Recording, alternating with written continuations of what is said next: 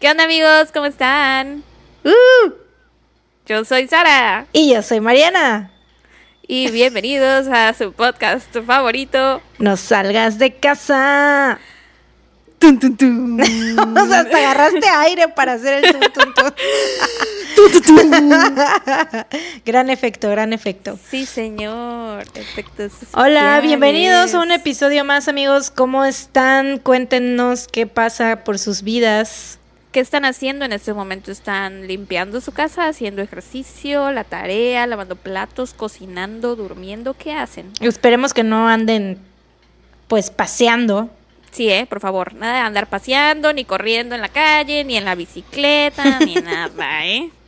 Los observamos. Güey, ¿cuándo nos volvimos tan regañonas? No sé. Es que son los 30, güey. Ya vienen. ¡Ahí viene! Nos alcanzan. Güey, Ah, o sea, dime tú cuándo en la vida yo iba a pensar que iba a tener que ocupar una puta faja de esas de las de como de ejercicio, porque güey, me dio un puto dolor en la espalda baja terrible y no me podía, o sea, no me podía agachar, no me podía mover bien, güey. y todo Bueno, eso Y apenas. y güey, o sea, tengo Todavía ni siquiera 27, llegas a los 30, güey. 27 años. Bueno, pero es que la neta sí viví una vida muy, muy llena de, de- de excesos. O sea, todavía no cumplo 30, pero mi cuerpo siente que ya tenemos Mi como cuerpo 60. siente que ya tenemos como unos 45, yo creo. O sea, 60 tampoco, o sea, no mames. Pero sí, güey, o sea, viví una vida muy, este, muy acelerada, así de que, pues ya, ahorita ya estoy sufriendo dolores de espalda baja, güey, dime tú. Güey, ¿sabes cómo me doy cuenta yo que soy una señora? O sea, por muchas cosas, ¿verdad? Un chingo de cosas. Yo todos los días tengo un, por lo menos un motivo para decir que ya eres una señora, pero ¿por qué tú? A ver, dime. Porque me emociona mucho limpiar, güey. Cuando me desocupo, cuando termino las cosas que tengo que hacer, digo, güey, ya puedo limpiar mi casa. Y me emociono, güey. Me, me encanta limpiar mi casa. Y, y nunca me había pasado, güey. Güey, aparte ya tus día. compras, las compras que te emocionan son compras del hogar, de Sí, cosas de señora que te van a servir, sartenes, güey, de, de, de este, ¿cómo se llaman? Licuadoras, güey, te emociona, güey. El otro día yo estaba viendo unas, unas licuadoras bien chidas que hay, que son como ninja, que este, así se llama la marca, que Sí. trituran hielo y un chingo de mamadas, güey. Y, dije, güey, lo quiero. O sea, ¿de cuánto Ay, pero son acá? carísimas. Sí, sí, sí, algún día me las compraré cuando Esos tengamos son mucho sueños de dinero. señora rica, güey. A mí lo que me emociona, bueno, lo que la, la última emoción de compra de señora que he tenido, porque pues ya no he podido salir a comprar nada. Entonces mi última compra de señora emocionante la hice por internet en cuando pedí mi super en, en Walmart. Güey, pedí un pinol. que huele a cítricos, güey. Es naranja y huele delicioso. y ha sido lo mejor que me ha pasado en todo el 2020, güey. Güey, yo también. Es que es que es súper emocionante cuando te encuentras un producto nuevo que, Sí. que, que te encanta y dices, güey, o sea, ya lo voy a usar siempre. Igual yo con un suavizante también que es como de, de mandarina y no sé qué otras madres. Pero, güey, o sea, huele delicioso, me encanta, ya lo uso siempre. Siempre lo que huele a cítricos es como superior a todo, creo. Sí. no sé. Sí, lo Oye, es. paréntesis, ¿sabes qué estaba pensando ahorita que me metí a bañar? Y que, pues, que ya sabía que íbamos a grabar esto ahorita. Me quedé pensando, en neta, no puedo creer que tengamos este podcast, güey. O sea, me parece surreal. No lo, no lo puedo creer. O sea, cuando a veces escucho los episodios digo, güey, neta, esas somos Mariana y yo. O sea, Mariana y yo. ¿Por qué? pues No sé, créelo. pues siento que créelo, tenemos- tenemos, teníamos ya tanto tiempo hablando del podcast que no sé, se me hace... No, no, no puedo creer que sea Y es que ahorita ya es como ya llevamos un tiempo, ya llevamos cinco Sí. meses, amigos. Ya va a ser seis meses y ya casi llegamos a 100 mil eh, reproducciones en, en Spotify. Sí, 100 mil reproducciones, ya tenemos más de 3 mil seguidores en Spotify, Mm. como mil, ya casi 1500 seguidores en Instagram. Güey, ¿qué pedo? Sí, o no sea, puedo creer. yo o sea, tampoco. ¿acaso somos famosas? ¿Acaso esta es la vida de celebridad? Así se siente la vida de famosos. ¿Esto o es lo que siente Lady Gaga, güey? Yo creo que sí. Yo creo que sí, ya podemos decir que somos, co- estamos ya a nivel Lady Gaga, Ariana Grande, ya. Sí, güey. Yo, yo sí me siento. definitivamente A-list celebrities. Ya, así me siento. Yo también, güey. O por lo menos ve, güey. B-list celebrities. Pero se los amos. B-list celebrities para los que tienen un podcast. The Murders. sí, güey. Pero bueno, Sí. Este, anuncios parroquiales antes de comenzar con el episodio es que eh, no nos olviden seguir en Insta, no se olviden de seguirnos en Instagram, en Twitter, Facebook y eso. Y aparte recordarles que la próxima semana, o bueno, esta semana que ustedes están escuchando este episodio, sale un nuevo episodio exclusivo para nuestros Patreons. Los episodios que se suban a Patreon tienen la exclusividad de un año, así que... Eso pues, significa que no lo vamos a subir a ninguna otra plataforma más que a Patreon durante todo este este año. Y además, o sea, ustedes pueden acceder a estos episodios, a todos los episodios extras, donándonos la mínima cantidad de 3 dolaritos. Y la semana pasada no subimos episodio el lunes, lo subimos el martes porque pensamos, o sea, es que la plataforma donde nosotros subimos el podcast, ya ven que no la subimos directo, así como a Spotify o todo eso, o sea, es, algo complicadillo, pero la subimos a una plataforma que nos tiene un límite de, horas. Seis horas. Ajá, son seis horas al mes. Entonces nosotros, o sea, bueno, hay varios planes, ¿no? Nosotros tenemos ese plan. Y si subimos más de eso, nos cobran más dinero. Entonces nosotras dijimos, ah, pues lo subimos y lo programamos para el martes, porque ese día se renovaba nuestro ciclo, nuestro plan, nuestro plan, ajá. Entonces, pues hicimos eso, pero resulta que nos cobró a partir de cuando lo subimos. O sea, no se fue un rollo. Nos cobró de todos modos y no subimos el episodio. Entonces hubiera dado lo mismo que lo hubiéramos Exactamente. subido el lunes. sí. Entonces lo sentimos mucho por la, por el atraso. Y pues esperemos que no vuelva a pasar. No sé, no les puedo asegurar nada porque pues ya nos van conociendo, conózcanos. no, y aparte es por el por el límite de tiempo que tenemos en la plataforma esta. Sí porque pues es una mensualidad y pues como saben, aunque somos celebridades de lista A, nos, o sea, todavía no se refleja monetariamente, entonces no nos alcanza para comprar el, plan más caro que nos permite tener más horas. De hecho, gracias a nuestros preciosos Patreons bonitos, seres de luz y amor, gracias a ellos es que pagamos esta mensualidad. Pero bueno, ya aclarando, habiendo aclarado todo eso, yo creo que pues ya podemos empezar con el episodio de hoy. Hoy me toca empezar a mí, ¿no? Sí, cuéntame. Yo, me, yo ya estoy súper cómoda, relajada, echada así en la silla, esperando a que me cuentes todo. Nada más me falta una cerveza o algo así. Ay, güey, quiero una chela. Muero por una chela ahorita. Hoy te voy a hablar sobre Blanche Taylor Moore o La Viuda Negra. Tun, cuéntame. Blanche. Blanche nació en Tar Heel, Carolina del Norte, y la escogí porque nació el mismo día que yo, güey. 17 de febrero de 1933, güey. Es una hermana acuariana, güey. Este, ella era hija de Flonnie Blanche y Parker Davis Kaiser, un ministro súper borracho que prostituía a sus hijas para pagar deudas por sus apuestas. O sea, literal llevaba a sus niñas con sus con amigos o señores así pedófilos así y se las dejaba o sea les, eh, los señores le daban dinero y él se las dejaba las prostituía. para que hiciera lo que quisieran. Sí claro pues sí prostitu las prostituía.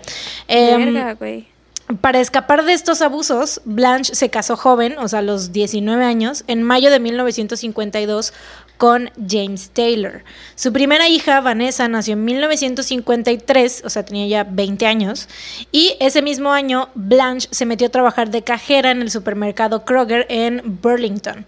Tuvo a su segunda hija, Cindy, en 1959. Sin embargo, eh, pues a pesar de que estaba ya con sus hijas y todo, las cosas no iban bien con su esposo James, ya que él empezaba como a mostrar las mismas conductas que su padre.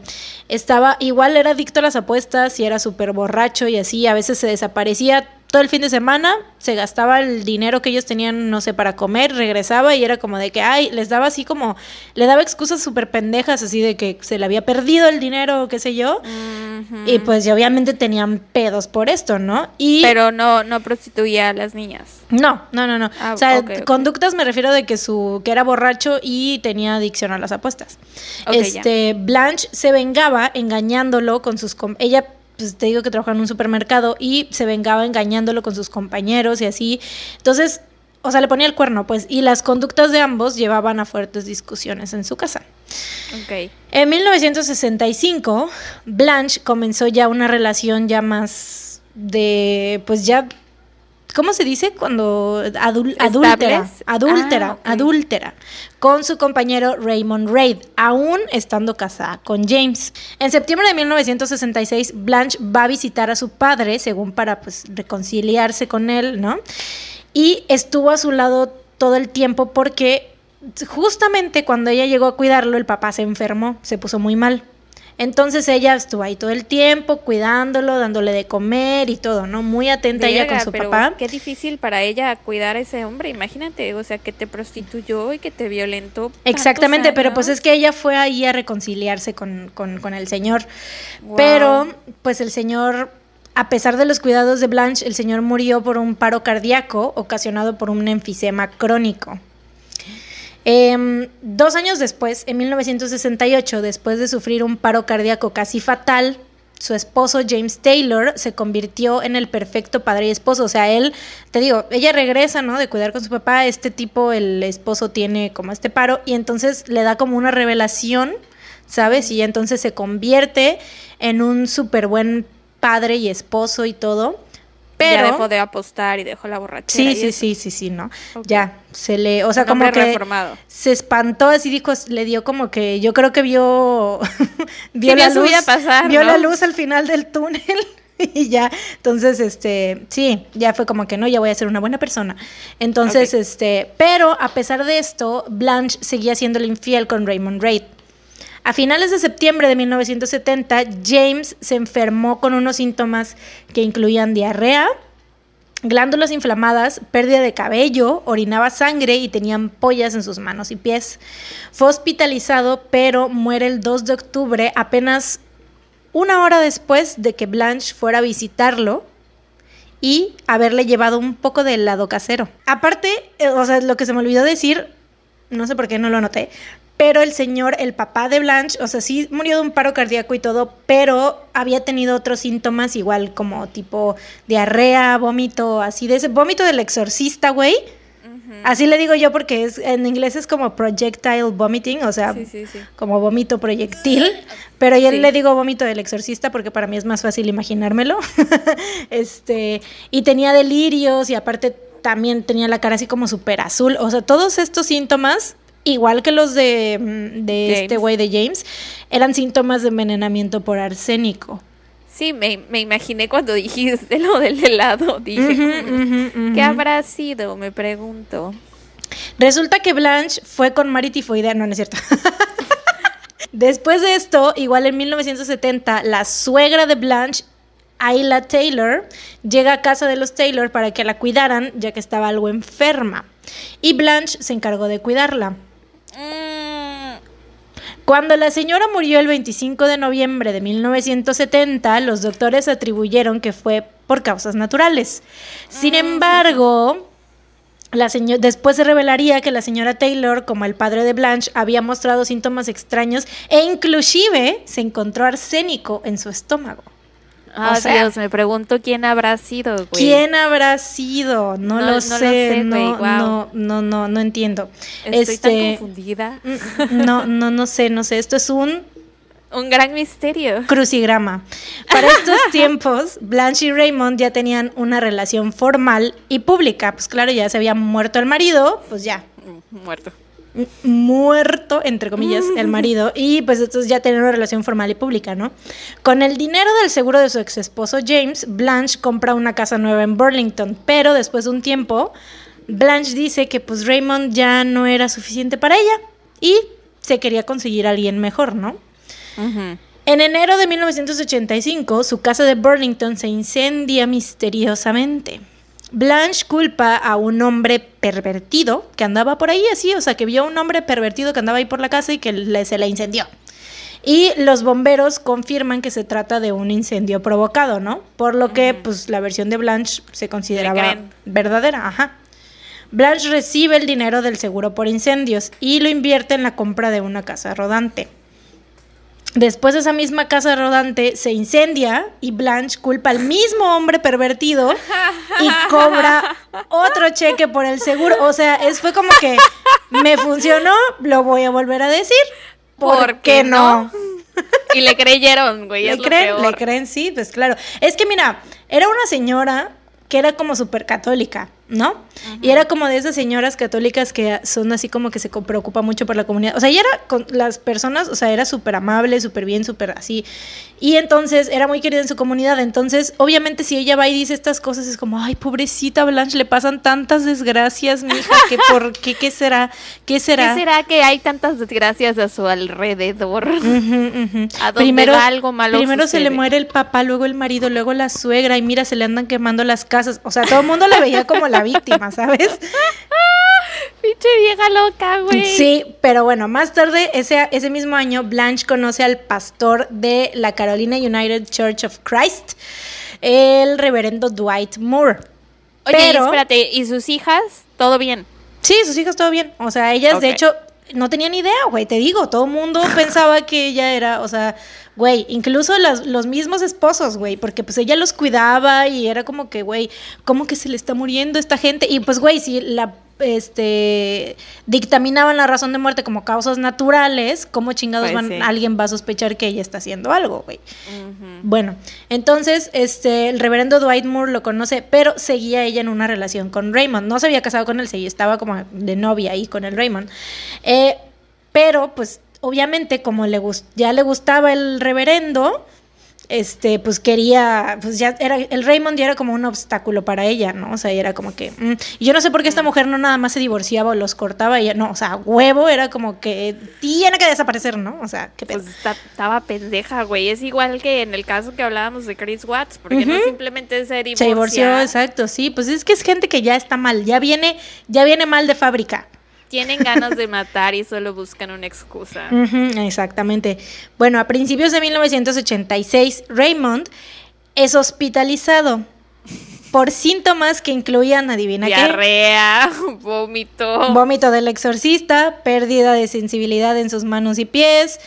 E irónicamente lo diagnostican con síndrome de Guillain-Barré, que es una enfermedad fatal con los mismos síntomas que el envenenamiento por arsénico. Raymond estuvo componiendo, o sea, se componía, se volvía a poner mal y todo. Durante tres meses estuvo así. Tiempo en Ay, el que. pobre. Sí, güey, pobrecito. Tiempo en el que Blanche lo ayudó a editar su testamento, nombrándose beneficiaria de un tercio de los bienes de Raymond, notando Güey, ¡Qué maldita! Que el resto sería dividido entre sus hijos. Pero es que, te digo, la gente no lo veía mal porque era como que, güey, ya se te está muriendo el marido, dile que te deje todo, ¿no? Bueno, en sus visitas diarias a, a este, al hospital le llevaba comida como pudín casero y malteadas. Mm. La salud de Raymond decae a tal punto que es llevado a cuidados intensivos, sufriendo de fallas renales y respiratorias. Al momento de su muerte, porque en las otras muertes no hay como tanto detalle, pero en esta ya hay más. eh, el 7 de octubre de 1986, Raymond había subido alrededor de 30 kilos en puros fluidos corporales retenidos, güey. Estaba, o sea, estaba tan, tan, tan hinchado. Hinchado. que su piel ya se estaba desgarrando. O sea, ya se le empezaba a ver así el Oh. músculo. O sea, ya se le estaba partiendo la piel. Horrible. Qué feo. Blanche cobra 30 mil dólares de la herencia de Raymond, más el contenido de su cuenta de ahorros y una caja fuerte de que estaba en su casa. Güey, aparte 30 mil dólares de aquella época. O sea, si ahorita Ujú. 30 mil dólares es una lana, imagínate en aquella época. Los hijos de Raymond le dan aparte, todos ponen y le dan otros 45 mil dólares porque ellos dicen, güey, nuestro papá hubiera querido que ella se quedara con este dinero. güey, la... ¡Qué maldita! ¡Qué maldita! ¿Y Te lo digo, aceptó? obviamente lo aceptó, ¡Ah! güey. ¡Ah! No lo Aparte, puedo creer. su cara, imagínala, ahorita te voy a enseñar la foto, pero mientras imagínatela que es como una combinación entre Gertrude Banichevsky y la Mataviejitas, güey. Así es, así es su Pues cara. entonces, ¿cómo es que le tenían tanta simpatía, güey? Pues Co- ¿Cómo no se daban cuenta? sabía, es que te digo, güey, o sea, no, todas las cosas que pasaban Manipulaba todo mundo. manipulaba todo y era como que para los demás, te digo, ella era como que la esposa que cuidaba muy bien de sus esposos, se le enfermaban y era como que, güey, qué mala suerte ha tenido esta mujer porque sus esposos y se morían, o sea, lo los diagnosticaban, o sea, decían que eran otras cosas, güey. Obviamente si los tres hubieran dicho, güey, los envenenaron, obviamente pues enseguida dicen, güey, qué pedo con esta vieja, ¿no? Pero no los diagnosticaban así, güey. Ese era el Sí, pedo. sí, sí, sí, ya, eso sí lo entiendo, pero pues nosotras que sabemos lo que pasa, puedo decir, no mames, Sí, maldita vieja culera. Eso sí es, eso sí es verdad. Bueno, después de un tiempo de, entre comillas, luto, Ay, güey. Porque ni- no se esperó ni un año, güey.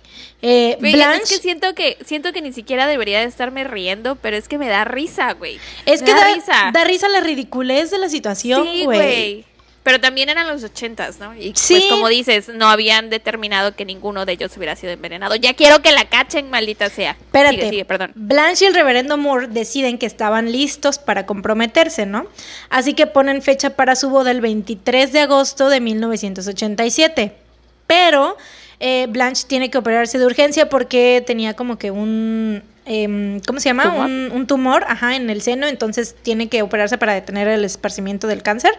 Y pues le toma tiempo recuperarse, pero posponen la ceremonia para el 27 de noviembre de 1988. Sin embargo, tres semanas antes de la boda, el reverendo Moore se enferma de vómito y diarrea. Ay, no puedo, güey. Pero requiere de dos operaciones para corregir el un bloqueo intestinal que tenía, ¿no? Ya la van a cachar. Que bueno, el 21 de abril de 1989, o sea, pasó, se recuperó el señor y todo, y se casan, ¿no? Regresando a casa después de su luna de miel, el 26 de abril, el reverendo colapsa después de comer un pastelillo en el barco en el que venían ellos de, de Cape May. Y en vez de buscar ayuda médica en Nueva Jersey, que era como el lugar que les quedaba más cerca de donde ellos estaban, Blanche decide llevarlo hasta Burlington para cuidar de él en su casa. Güey, ¿cuál es su problema? ¿Cuál es su pinche problema? Ya, y ahí ya no sea, tenía, o sea, de los otros, según esto, que ya se quería, este, pues ya quería estar con otros hombres, o sí, sea, que ya tenía ahorita con el ahorita- reverendo, ¿por qué chingados, güey? O sea, nada más por matarlo. No, no, no la soporto. ¿Qué le ya pasa? sé, ya sé, ya sé. Y aparte siendo una mustia de lo peor, porque obviamente enfrente de todos los demás era como que, ay, súper amorosa, ¿sabes? mí, Sí, Se me exacto. mueren los maridos. Se me, quema- se me queman las casas. Ay, mis casas, mis maridos. Chinga tu madre, güey. Sí, güey, exacto. El 28 de abril admiten al reverendo Moore en el hospital Alamance County, donde de repente se pone súper mal después de que Blanche le llevara un plato de sopa casera. A pesar de esto, lo envían a su casa, donde Moore se pone todavía peor. Güey, no me preguntes qué pedo con el pinche hospital, no sé, pero lo envían a su casa. Entonces, se pone súper mal y Blanche lo lleva al hospital North Carolina Memorial. Pero ahí se rehusan a admitirlo sin una referencia fir- firmada del Alamance County, que era el otro hospital donde había estado. No sé qué chingados pasa con esos hospitales, güey, no entiendo. No sé. Pero bueno, regresan a su casa y para el 30 de abril, Moore estaba reteniendo alrededor de 18 kilos de fluidos corporales. No Blanche, manches. Blanche lo lleva de nuevo al, Alma- al Alamance County y ahí ya por fin le dan los papeles para que lo admitan en el North Carolina Memorial. Blanche le dice a la familia del reverendo que él está bien, que nada más, o sea, que lo estaba llevando al hospital porque tenían que hacerle unos estudios, ¿no? Pero obviamente al reverendo se lo estaba llevando la verga, güey. Sí. Los doctores de North Carolina piden unos exámenes de toxicidad. Aleluya. Por fin. Finally, por fin. Donde los cuales revelan que el cuerpo del reverendo contenía 20 veces la dosis letal de arsénico. Maldita, güey. 20. Aparte el reverendo, ¿qué pedo con su acercamiento hacia lo divino? Porque neta, o sea, güey. Sí, ¿cómo fue que solo con su no caso sé, fue con el que... no sé cómo, no sé cómo es- sobrevivió ese señor. Neta está iluminado, güey. Los doctores contactan a la policía.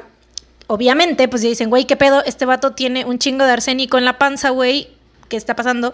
Los doctores contactan a la policía y empiezan a atar cabos cuando se enteran de la terrible suerte que, había que habían experimentado las personas allegadas a Blanche durante los últimos años, güey. Obviamente, tú como policía, güey, llegas con eso y dices, a ver, oiga, es que también se le murieron, se le murieron otros dos señores en las mismas circunstancias. Coincidence? I think not.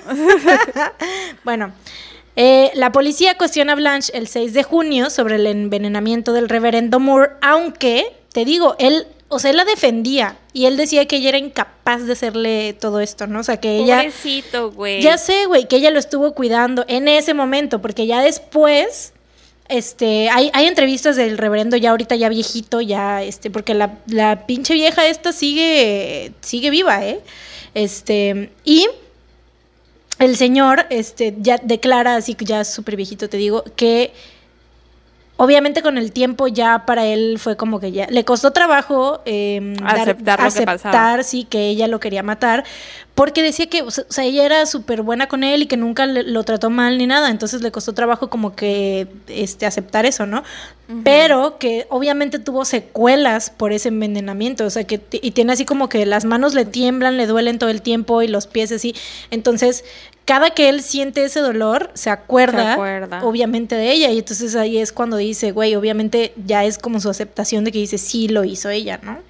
O sea, sí lo hizo a propósito, pues. Blanche niega haberle llevado comida mientras estaba enfermo, pero obviamente los empleados del hospital declaran todo lo contrario. un chingo de gente. Es obvio, güey. Y los mismos resultados, los mismos resultados tuvieron con James Taylor y Blanche es arrestada por homicidio de primer grado el 18 de julio, detenida en la cárcel de Alamance County sin derecho a fianza. Aleluya. Por fin, güey. Pero respecto a las muertes de su padre y de su suegra, nunca hubo evidencia suficiente para acusarla por asesinato, desgraciadamente. Mm. El juicio por el asesinato de Raymond Reid se abrió en Winston-Salem el 21 de octubre de 1990. y aunque Blanche se declara inocente, el Estado pues, se respalda con el testimonio de 53 personas que la vieron llevarle comida todos los días al hospital. Y aparte tuvo la audacia de declararse inocente. Entonces es que estaba delusional.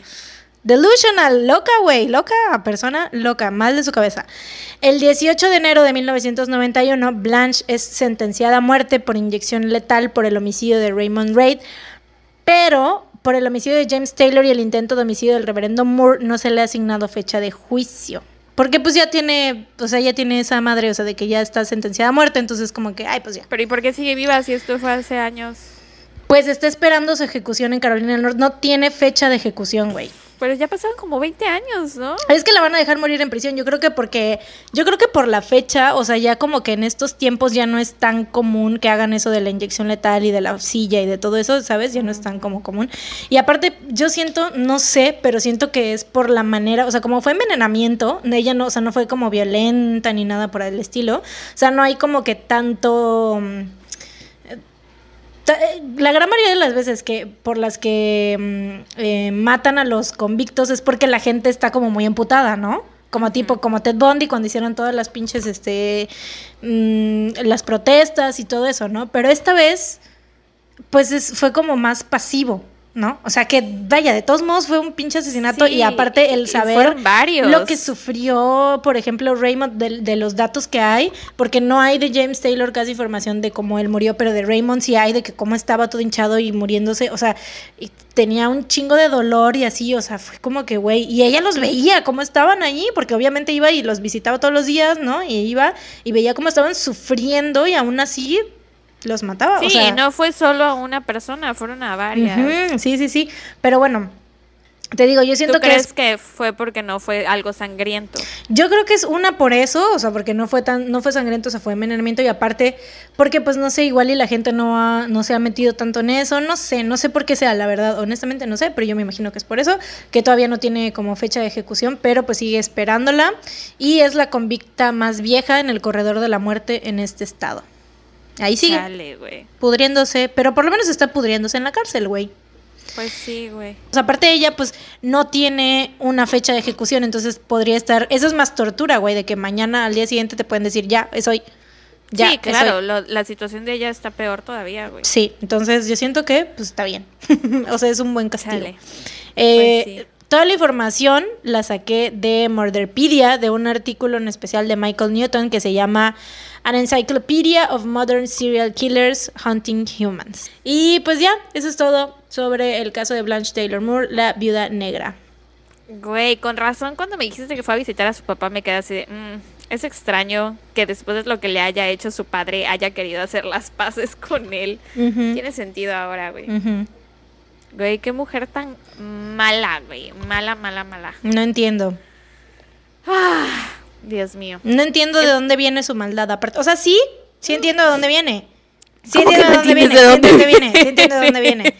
Literal, su papá la prostituyó Sí, por años. Es cierto, es cierto. O sea, con él, pero con los demás, bueno, igual como les pasa a los a los este asesinos seriales de mujeres Sí, les rompen el espíritu, que tienen que tienen como que ese odio, por ejemplo, este Ed Kemper que su mamá pues cómo era y así, entonces por eso según él desarrolló este odio hacia las mujeres y esta esta vieja pues igual y por eso tenía ese odio con los hombres, ¿no?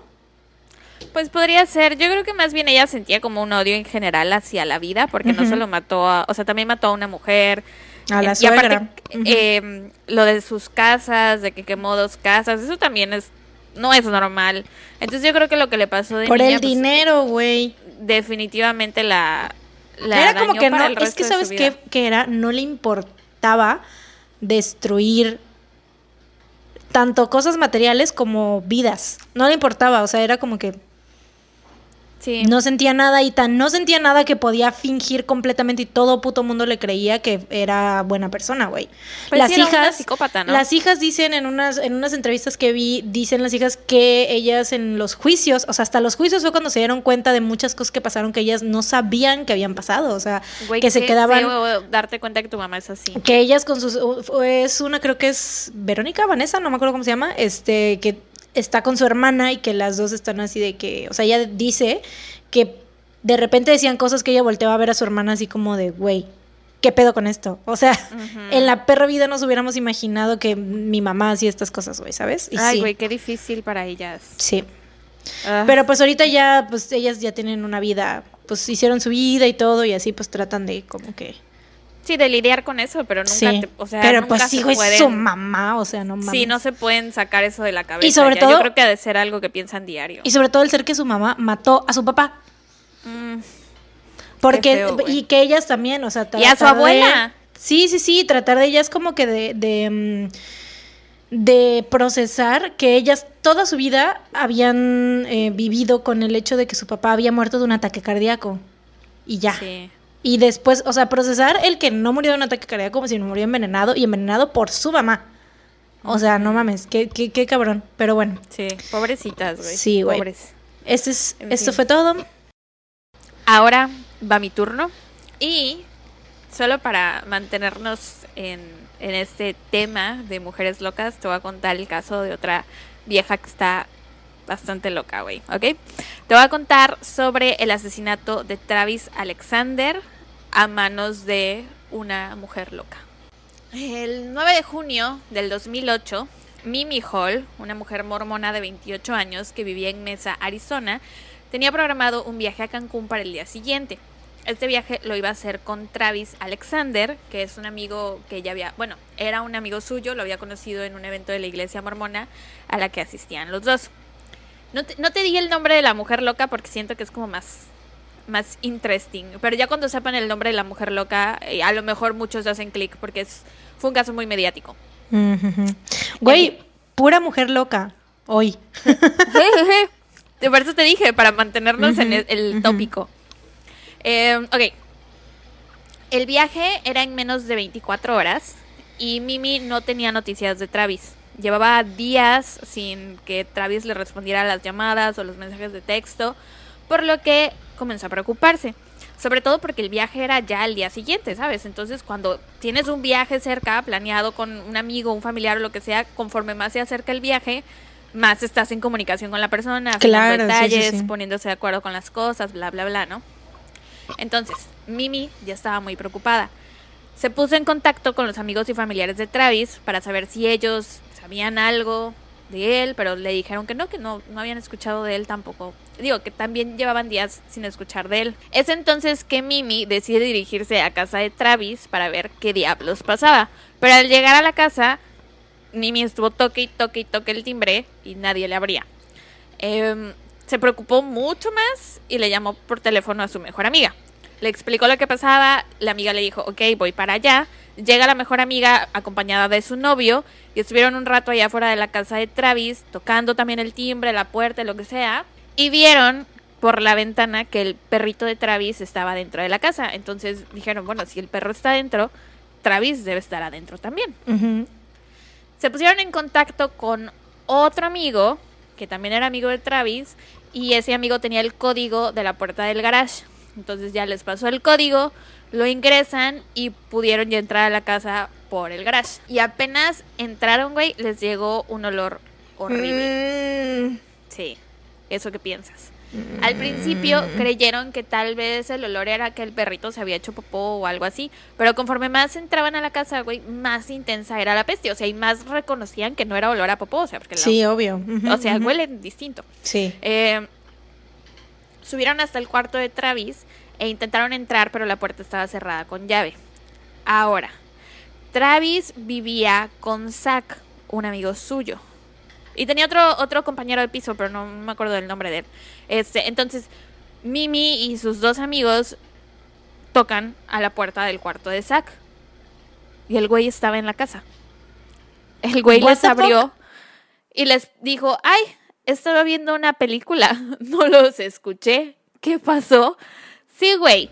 Y, y ellos así de, o sea, ¿has visto a Travis? Le estamos Güey. hablando, no nos contesta. ¿Qué no hueles? Ahorita te voy a decir lo que él pensaba, güey. Le, le dijeron, no sé, es que estamos preocupados, estuvimos llamándole a Travis, no nos contesta, bla, bla, bla. Y Isaac les contestó, no, Travis está de viaje, Travis está en Cancún. Y Mimi así de, güey, no, yo me iba a ir con Travis a Cancún. No nos hemos ido. Salí, o sea, el vuelo salía mañana. Y es ahí cuando entonces Isaac se preocupó. Ay, dijo, no mames, o sea, ¿qué pero es que pedo? aparte qué pedo, güey, qué pésimo, el peor roomie del mundo, güey. Ya sé. O sea, y eran dos. Nada más que ahorita, pues al único que estoy ventaneando es a Zack. Del otro no me acuerdo del nombre, Bueno, pero los, los- dos son pésimos. Los peores roomies del mundo. Aparte de que de seguro eran tan cochinos, güey, que su, su peste se mezclaba con, con la demás peste, güey, yo creo, porque ¿cómo, Creían- ¿cómo chingados no te vas a dar cuenta, güey? O sea, Creían que el olor eran los platos sucios, güey. a la No madre así estaba el lavadero, güey. Exacto, A güey. la qué puto asco, güey. ¿Cómo vergas confundes el olor de los platos sucios con el olor de esto ¿Y cómo que no va a haces pasar nada a al respecto, güey? Qué cochinos, güey, qué cerdos, qué asco.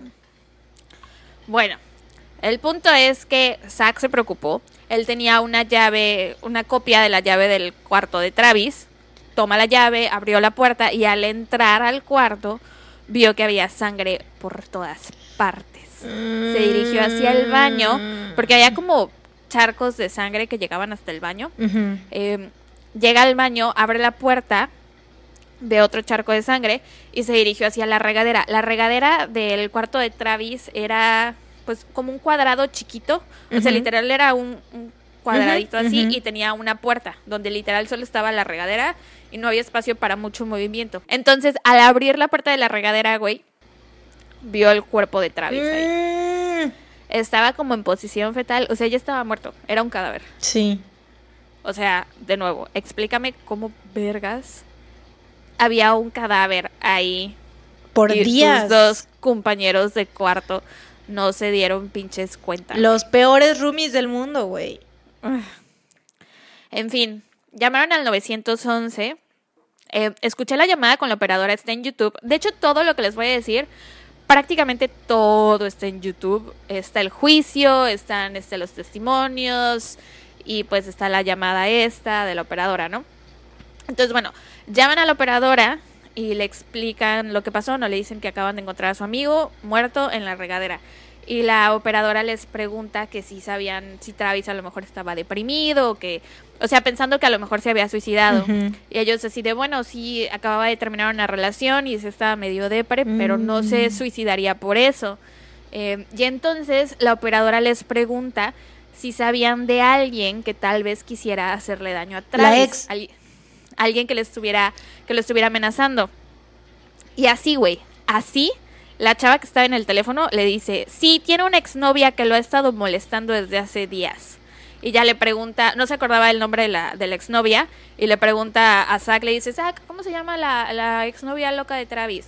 Y ella le dice, Jody Arias. No sé si Mm. les, les suene algunas campanas a algunos de ustedes porque fue un caso muy mediático. Entonces, bueno, poco antes de la medianoche llegaron a la escena del crimen el detective Esteban Flores y el fiscal adjunto del condado de Maricopa, Juan Martínez, que se vuelve, que él es el que es el fiscal en el juicio más adelante.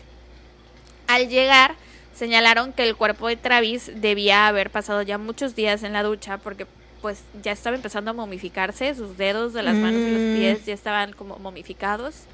Había muchísima sangre en el espejo, en el lavabo del baño y aparte encontraron un casquillo de bala, o sea, un casquete, un casquillo, no, nunca sé cómo se llaman, pero de esos de bala en el piso.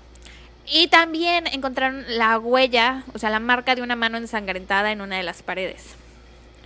El cuerpo de Travis fue retirado de la escena para llevarlo a que le hicieran la autopsia y todo eso. Mientras tanto, Flores y Martínez se quedaron a inspeccionar la casa.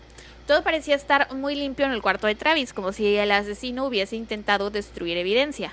Hasta le había quitado las sábanas a la cama de Travis. Em, los investigadores se dirigieron al cuarto de lavado a checar si a lo mejor ahí estaban las sábanas, abrieron la lavadora y ahí encontraron enrollado en las sábanas una cámara fotográfica. Alguien la había metido a lavar, alguien estaba intentando deshacerse de la cámara fotográfica. Eh, la ¿Y cámara por ya qué no, no, nada más? Güey, ¿qué pedo? ¿Por qué no nada más la tiraron por ahí? O sea, uf, ah.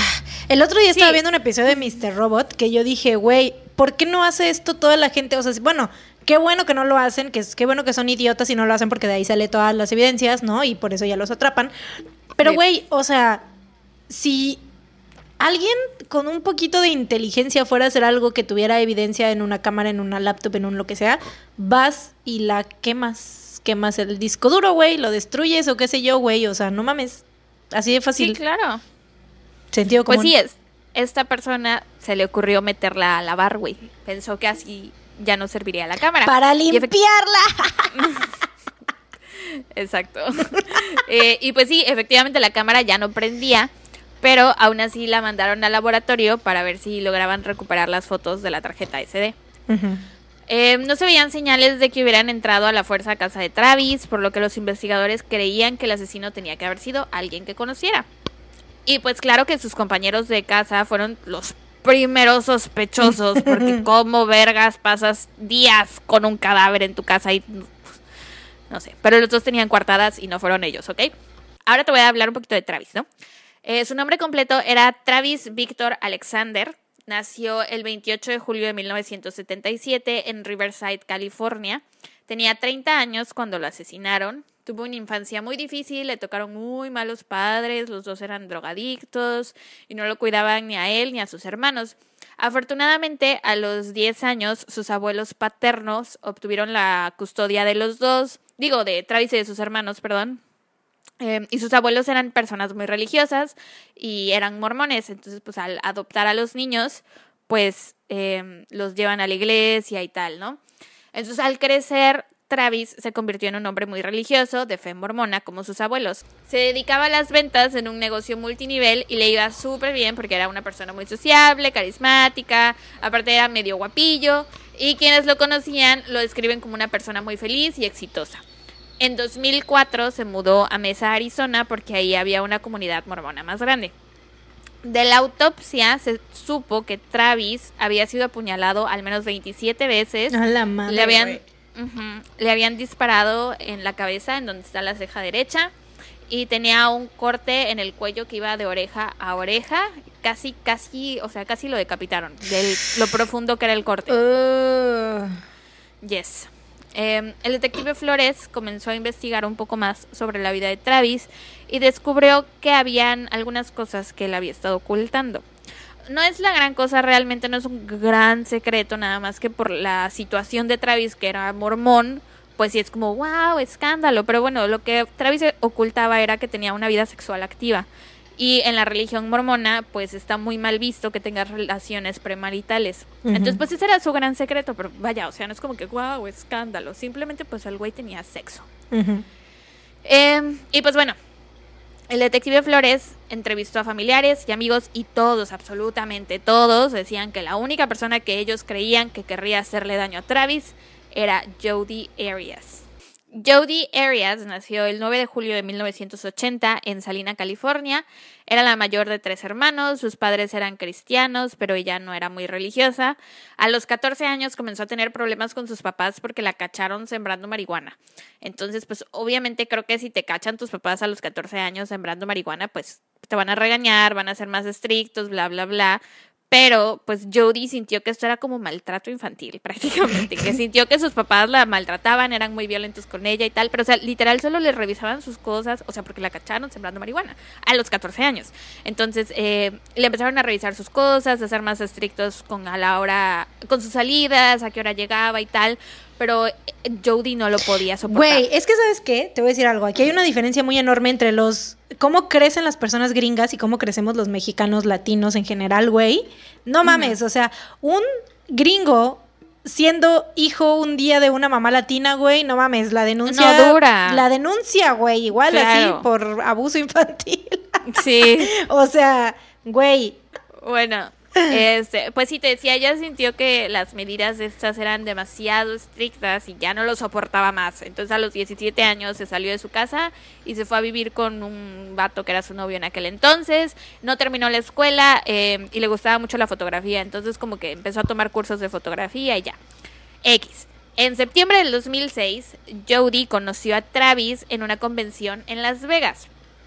Hubo una conexión instantánea entre ellos, se gustaron mucho y casi enseguida comenzaron a salir juntos y a tener relaciones sexuales.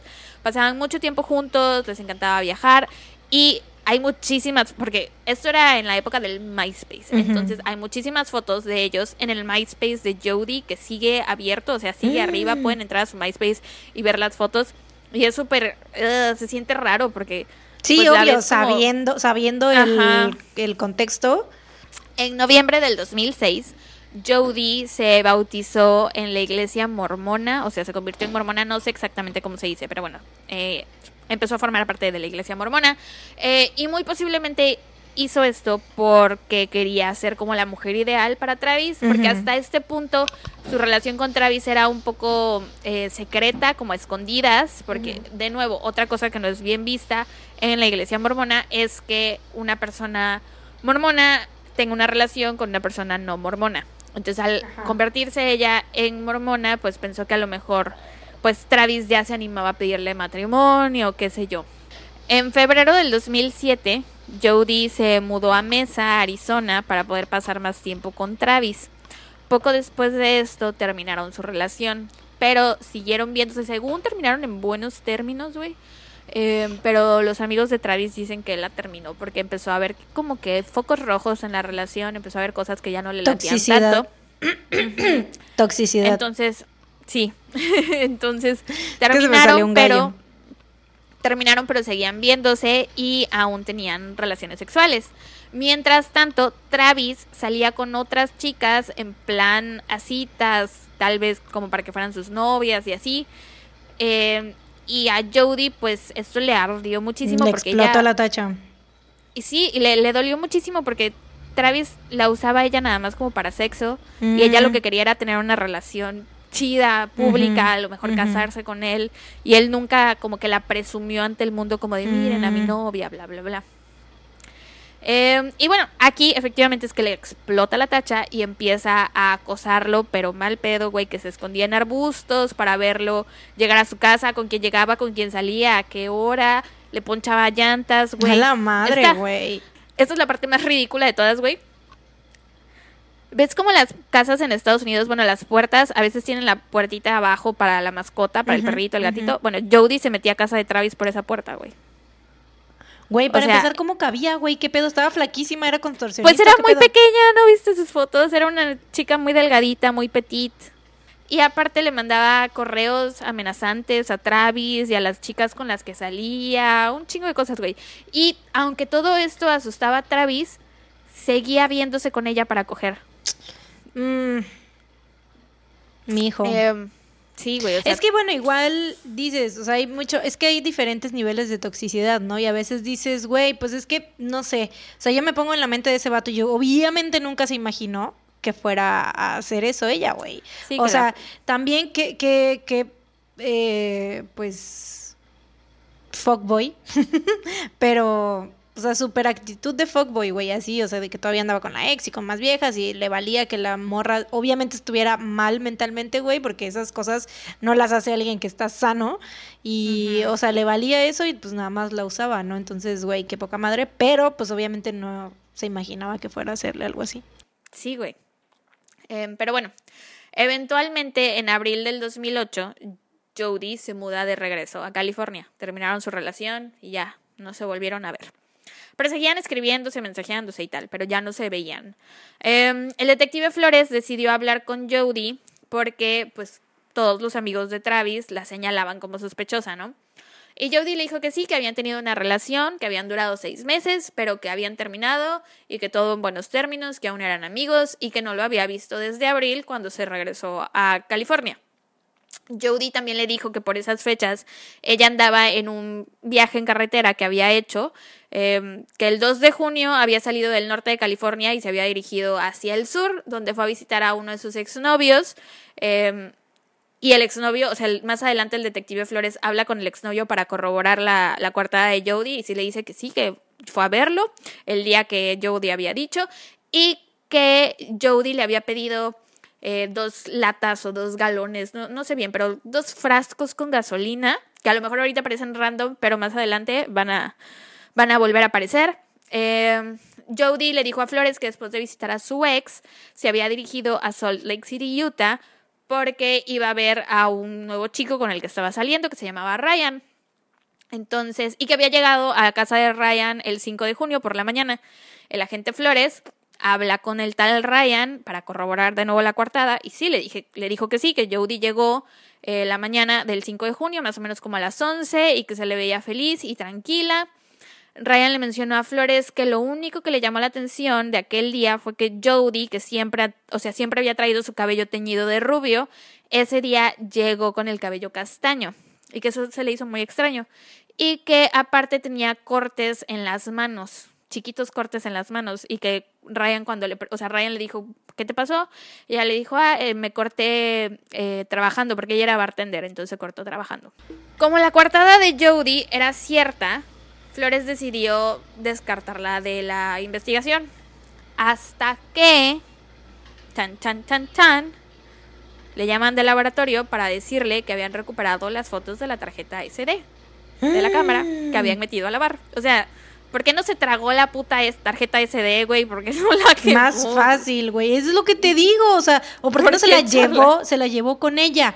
Simplemente, güey, la tarjeta, la memoria. O sea, eso es como que, ¿qué pedo, güey? O sea, qué chingados. O sea, no le dio la cabeza para más. No, güey. Eh, y bueno, con las fotos que se encontraron en la tarjeta SD, todo el choro de Jody se fue a la basura.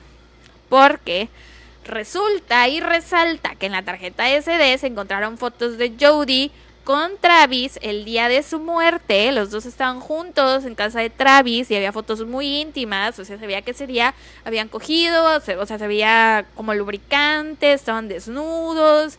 Y Jody le tomó varias fotos en la ducha a Travis. E inclusive hay una foto donde se ve el pie de Jody junto al cuerpo ensangrentado de Travis. ¿Qué pedo? Güey, ¿qué, ¿y para, como para qué, güey? ¿Qué pedo, pinche vieja estúpida? Bueno, dicen que a lo mejor esas fotos, las últimas, se tomaron sin querer, o sea, porque no son fotos como enfocadas, es como si la cámara se hubiera Mm. disparado solita. Una de las fotos que se encontraron en la cámara, bueno, en la tarjeta SD, es esta foto de Travis que se ve que se estaba bañando y no sé, parece que en su mirada hay o preocupación o miedo o enojo o angustia. O sea, no se ve como una persona feliz a la que le están tomando una foto.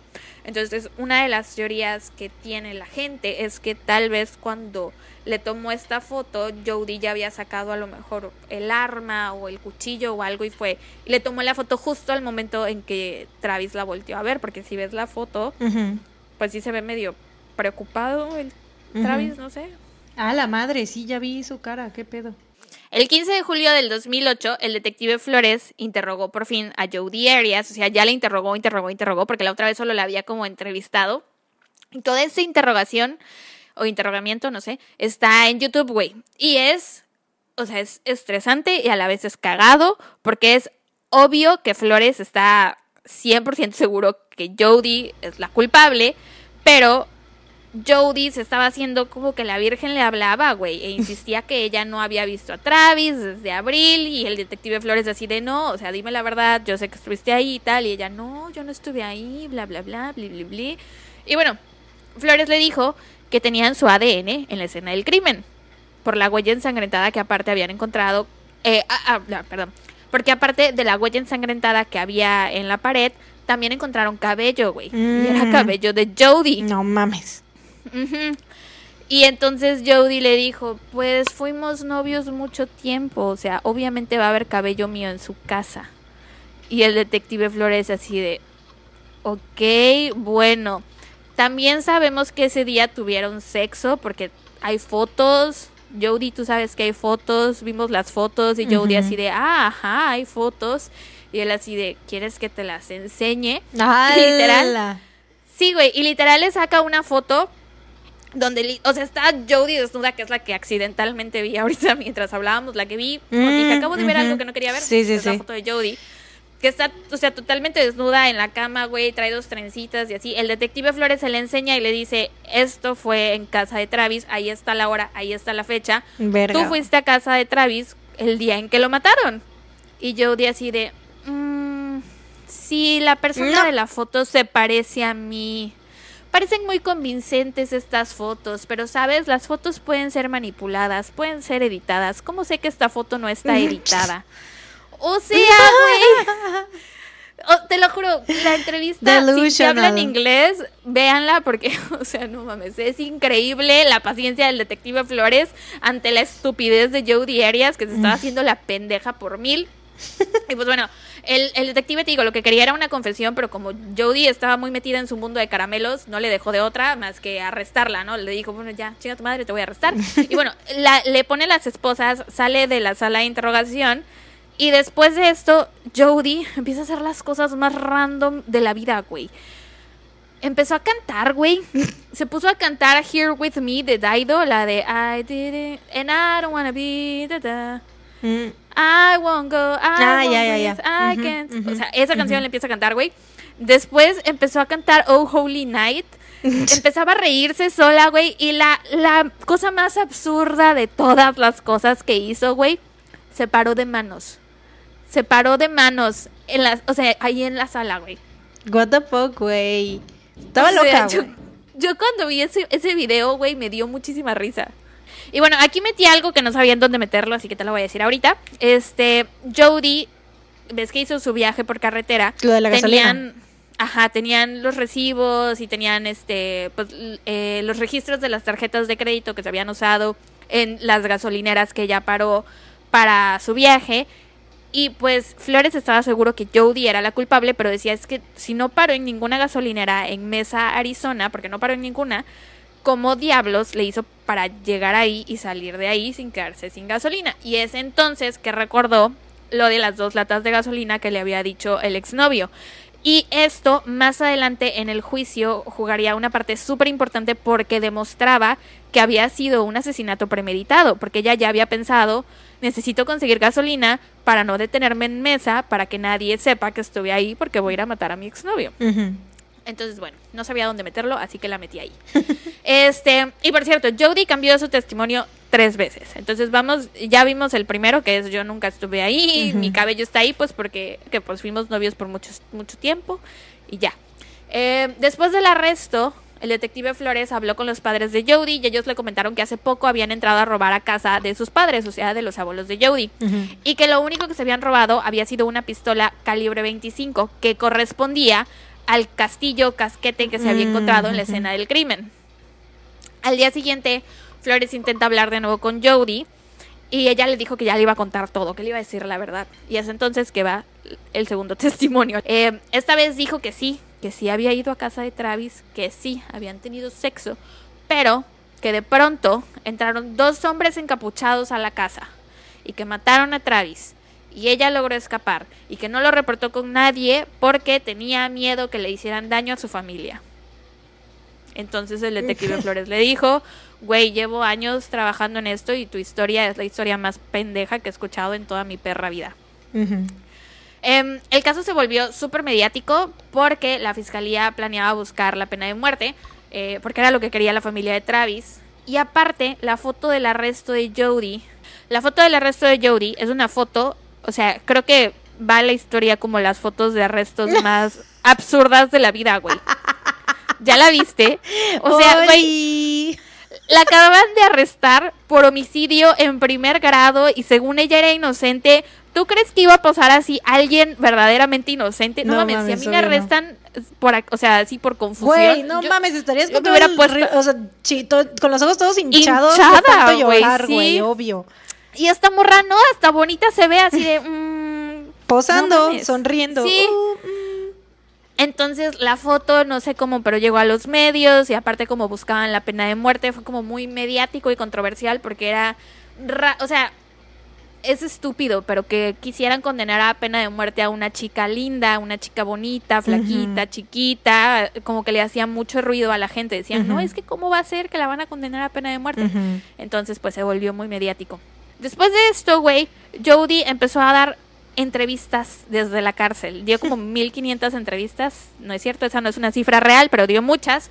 Contando su estúpida versión de, la, de los hechos, de que habían llegado los dos encapuchados. Y en una de las entrevistas dice que ningún jurado podría condenarla porque ella era inocente. Y literal dijo, guarda mis palabras, nadie va a condenarme. Y también en muchas entrevistas sale, o sea, se ve que se está maquillando para darle entrevista, o sea, con su uniforme de la cárcel, ¿no, güey? La bata estaba loca.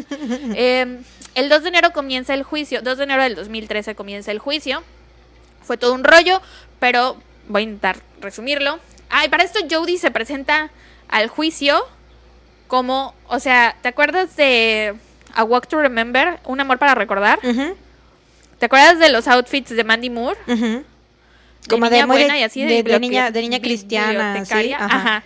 Así se presenta Jody. Te acabo de mandar las fotos por WhatsApp. O sea, pasó de ser una rubia despampanante, güey, a una morrita súper religiosa, con flequito, Ah, ropita tapada. madre, Y lentes, güey. y lentes, güey. O sea, como una niña buena, totalmente. Nada que ver con cómo era Jody Arias en realidad. O sea, le- de verdad hasta me recuerda a Mandy Moore ahí, en- o sea, Mandy Moore en la película de Un amor para recordar. Entonces, bueno, llega Jody Arias al juzgado con su look de chica buena, con su flequito, su ropita tapada, en colores neutros, lentes, irreconocible. Look de, look de este estandarizado por películas americanas de la chica de la chica buena Religiosa. religiosa nerd. Ajá. Sí. El fiscal Juan Martínez expuso todos los puntos, expuso el caso, eh, te digo, buscaban la pena de muerte por la familia de Travis, decían que Jody había planeado el asesinato eh, por lo de los tanques estos de gasolina, que aparte había sido un asesinato en sangre fría, porque, o sea, fueron 27 puñaladas, aparte casi lo de Goya y aparte un balazo, por el estado en el que se encontró el cuerpo de descomposición tan avanzada, era imposible saber si Travis había muerto antes o después del disparo.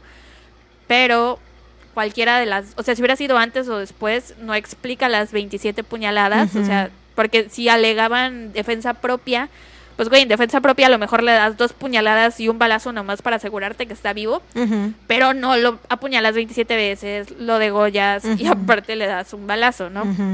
Em, entonces, ahí la causa de muerte oficial de Travis fue la pérdida excesiva de sangre. Sí.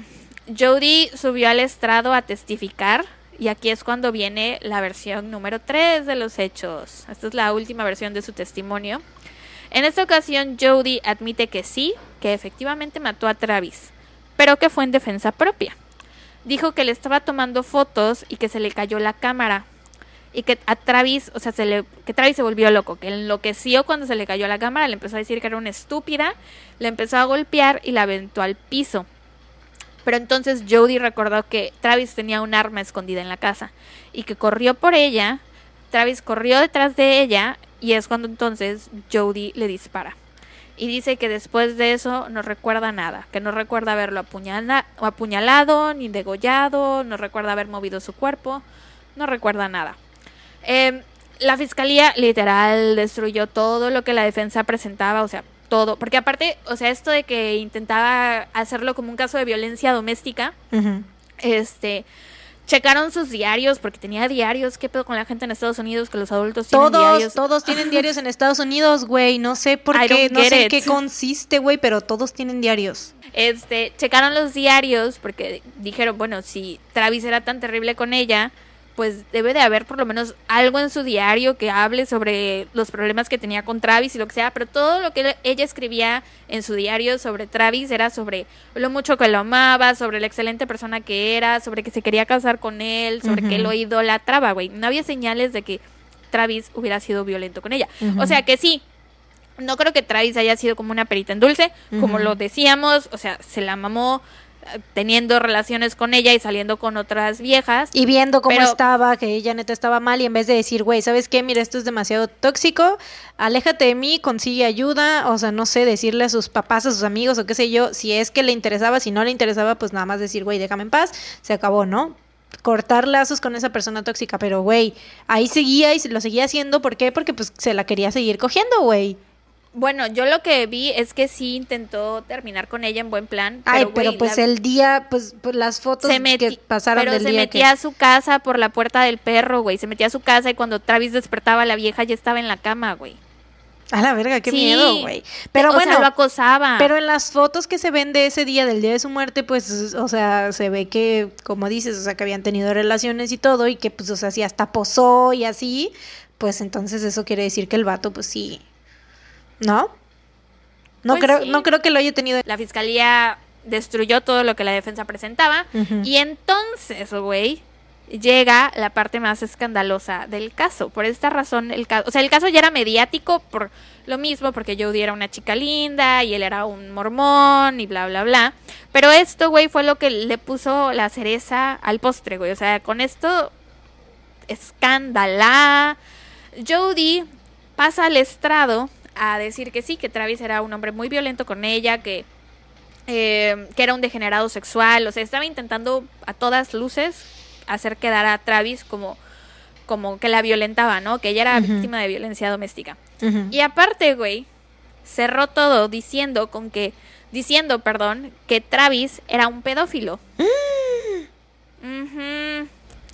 Y güey, de pronto, en medio del pinche juicio, frente a todos, el abogado defensor de Jody puso una grabación de audio donde se escuchaba a los dos tener sexo, güey. Frente a la familia de Travis, Ah, güey, la frente a la familia de. Jody, frente a todo el pinche mundo. Porque esto fue televisado, o sea, pueden ir a ver el juicio en internet.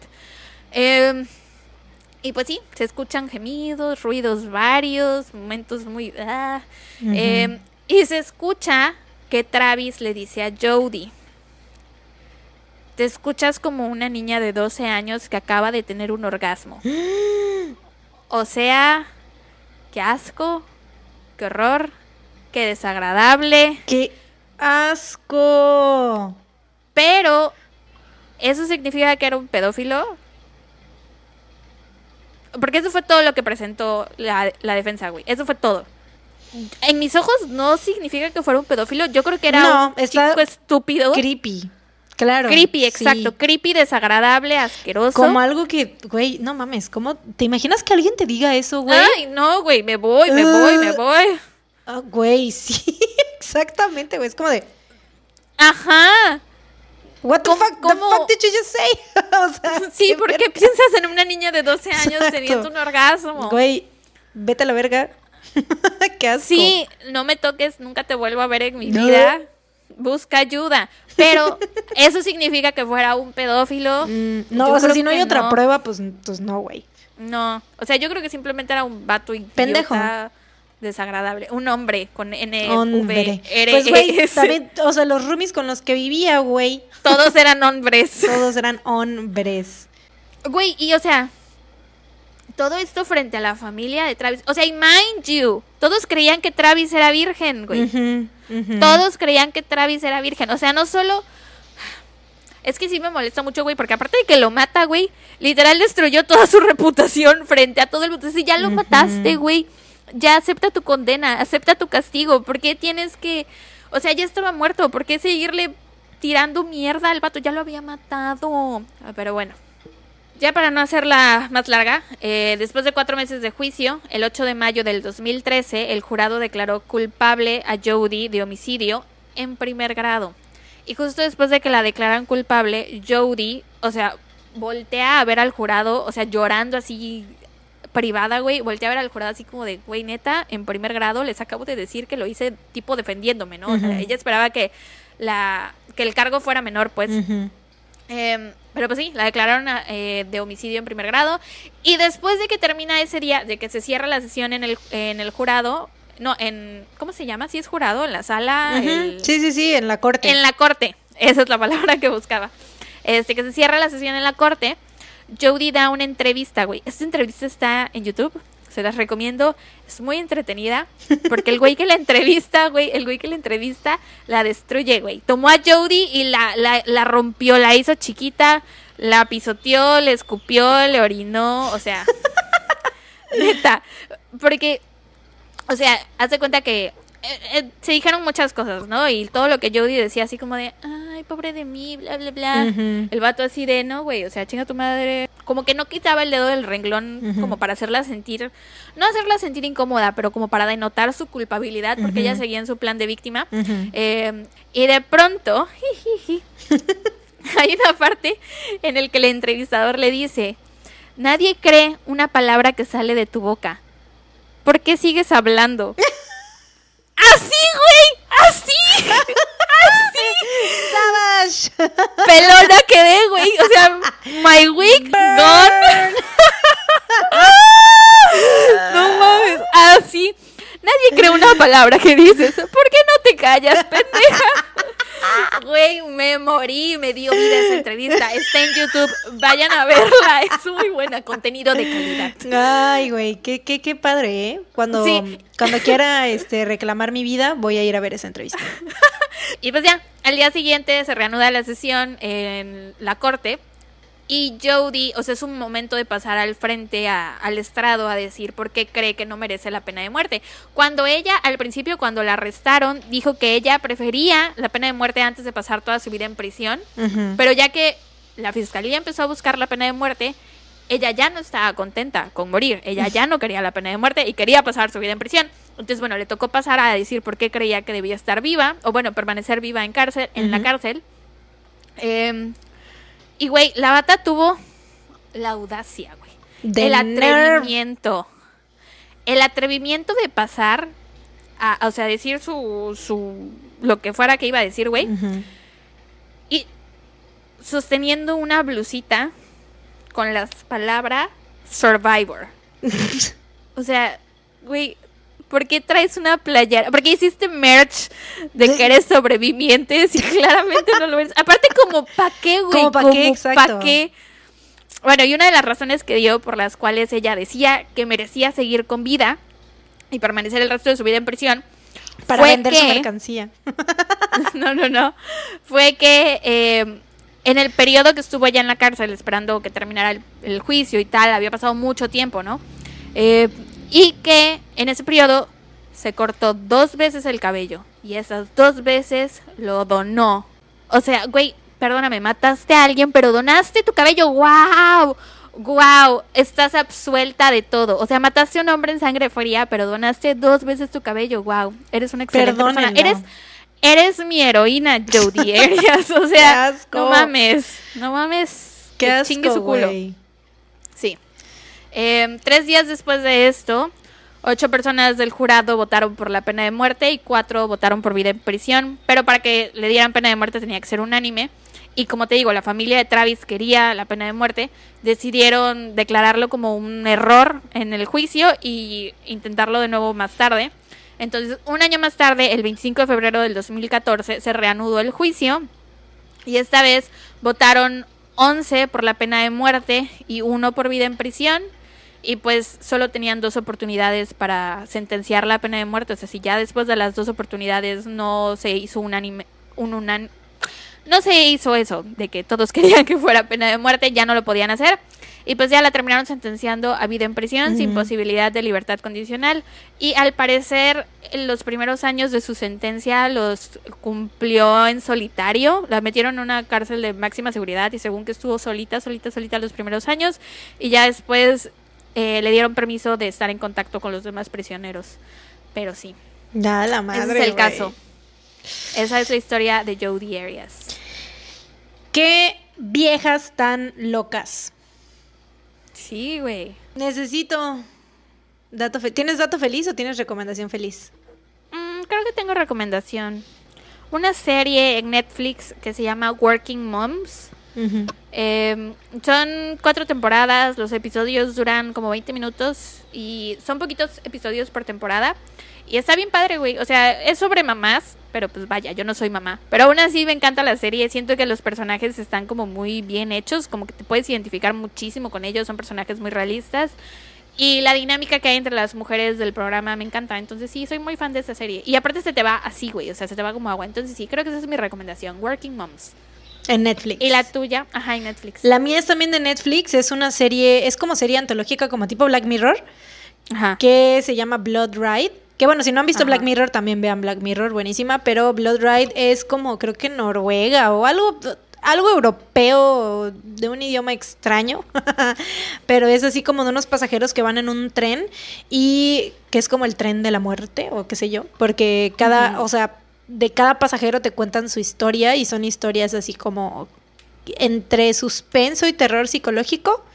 Así. Pero está chido. Está chido, los ah. episodios también son como de media hora, son como, no sé, como siete, ocho episodios. Y ¿Cuántas este, temporadas? Una.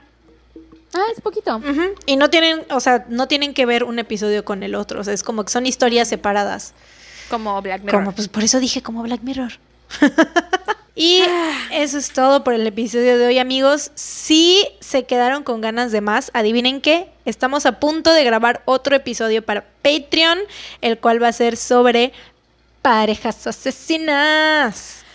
Chun, chun, chun. ah, no, es tun, tun, tun. Cambié ya el efecto especial. No, no, no. Sí, Es, yo estoy muy emocionada por contarte ese caso porque es un caso muy famoso. Es de los de eh, Ian Brady y Myra, Myra Hindley de los asesinatos de The Moores Murders. Ok, yo te voy a contar sobre David y Catherine Burney. Curiosamente también se llama The Morehouse Murders. Ah, pues mira, Mm, mm, mm, Estoy muy emocionada por esto. Sí, y recuerden ir a checar nuestras redes sociales, Instagram y Twitter. En Instagram vamos a poner las fotos del caso, es para que vayan a ir a ver a la loca de Blanche y a la loca de Jodie Arias. Y pues sí, amigos, hasta aquí el episodio de hoy. Esperamos que lo hayan disfrutado. Déjenos saber qué opinaron, qué, qué les parecieron estos Coméntenos. Los estaremos leyendo en nuestras redes sociales. No se olviden de compartir el podcast con sus amigos, familiares. Saben que si no nos pueden donar en Patreon nos ayuda muchísimo que nos compartan y que nos recomienden y que pues nos posteen por todos lados y que nos comenten mucho y así. Ah, se me olvidó decir que la información de mi caso la saqué de un episodio de Discovery ID sobre el asesinato de Travis Alexander por Jodie Arias. Está en YouTube y está en español si lo quieren ver. Y también eh, saqué parte de mi información de un podcast que se llama The Mile High. Mile High Podcast, creo que es. No me acuerdo bien. Pero es el podcast de Kendall Ray, la youtuber. Y ya. Mm. Amo, amo Discovery Investigation, güey. Amo Discovery ID. Es de mis canales favoritos, y no es que el favorito. Yo no tengo ese canal. Güey, lo amo porque, o sea, todo el tiempo estás viéndolo y todo el tiempo hay casos y casos y casos de asesinatos y de true crime y todo eso. Entonces, uff, ufas, ufas. Ufas. Gran canal. Pero bueno, eh, pues ya, eso es todo por el episodio de hoy. Sí, esperamos que lo hayan disfrutado. Sí. y pues ya amigos, eh, nos vemos la próxima semana para nuestros Patreons, nos vemos en unos cuantos días y mientras tanto cuídense. Y recuerden, no salgan de casa. Adiós. Adiós.